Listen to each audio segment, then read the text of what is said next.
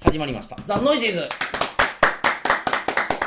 今年は終わらせるぞ、銀河遊伝説を語ろうです。今回もお届けするのは私ですこと北山と。滝小林です。よろしくお願い。いいたします。えー今回は第4期、第91話、発芽について語ろうです。ね、もう、大春とふ抜けてしまって、はい、もう目的がね、はい。もうね、もう人生の最愛の人とも出会っちゃいましたから。だからあれですか、ヒルダのことを考えすぎて、よくわかんないあの舞台見に行ったりとか。やることなくなっちゃいましたから、ええまあその前にあれでしたよ ねなんかエミールとあの何ですか三次元チェスっていうのやったみたいですけど何ですかそれ三次元チェスってで宇宙大作戦でもあるんですよ。そういうチェスが立体チェスとかね。あそうなんですうんかあるんですよあロボコップの中で出てくる「君は侵害したな BB」みたいなそういうやついやいやいや、もっとボ高カ価な、ね、ーンって素敵なゲームがあるんゲですよ。ームがあるのうん別にそれ普通のチェスでよくないですか なんでなんでエミール三次元チェス持ってきたのかってこうやっいやてなんかね、ええちょっとなんか暇そうだから遊びますかって言って怪しいなでまたあれでしょ三次元チェスとかの指紋ついたチェスとかをこうスーッとあいつ持ってで帰後るで回顧録書いて、僕の方がチェスに関しては強かった若干自分が上位になるようなことを書 くあーすごいなもうエミールやばいっすね 本当前こんなことやったら本当ファンに殺さいやね前回ちょっと髪の毛をねなんかやってたじゃないですかあいつ犯罪を犯しました んでちょっとほら薬味つる説が出てきましたから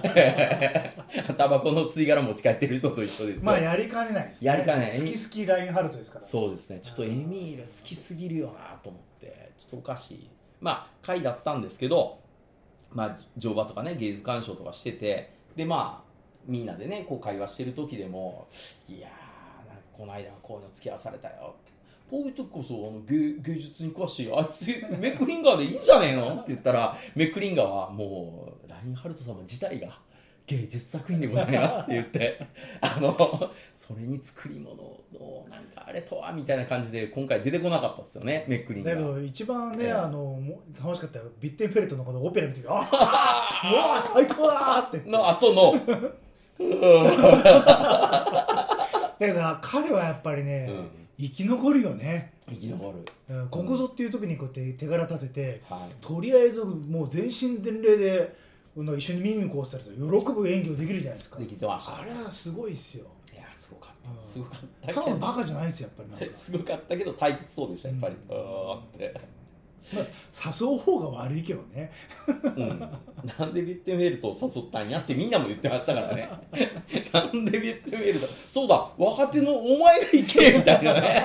もうみんなで押し付け合いええいやいやあーっていうこれからの軍人はそうじゃなきゃそうじゃなきゃってまあちょっと楽しい回ですよねちょっと楽しいんですけど和気あいあいとしたねそこからもう後半部分にねなってくる要するにロイエンタールに謀反ありのお前らね噂を俺たちが大好きルビンスキーですよルビンスキーいきなり胸はだけて出てきましたからねもうあ胸確かに毛あのランスでしたっけランスはい、うんランスとこう相談事ですよでそろそろまあロイエンタールに謀反あるやつ発動させようかって言いながら何ですかねあれ宇宙ウイスキーです かポッポッポッポッそれはもうええ何年、16年も16年もポッポッポッポッポッって言って「いやー」つって「どうも」みたいな感じでねこうちゃんとやってくれないとみたいなネゴシエーションも取りながらねいやーラングですよラングラングかえランスじゃラング、うんもう俺たちはやっぱルビンスキー見るだけでなんかちょっとなんか燃えるものがあるじゃなあいですりかますねもう一回俺が一花咲かせてやるっていうなんかねしかもその悪巧みの後また来ましたよ鬼太郎女 がこうきえっと 一応ねどうだそろそろ子供 を一個は祝って考えてないけど目はそれを訴えいてまやしそたれはそうよチャンスがあるどうどうだっつって俺はまだまだいけるぞっつってまあ利用できるうちにはなみたいな感じでキリって言ってたけどもうね憎しみっていうか哀れみの目で見られてました からねいつまでやってんだよあんたって話いやー辛いですねでまあロイエンタールの方はロイエンタールの方でねなんか思考の闇に入ろうとしましたよね 無本をこするやついやあいつじゃやっぱ俺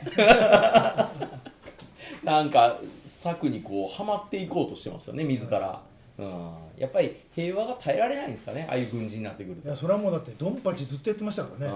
もう興奮状態やからそそうそうそうこからやっぱ戻れないんでしょうねでまたそのちょっとね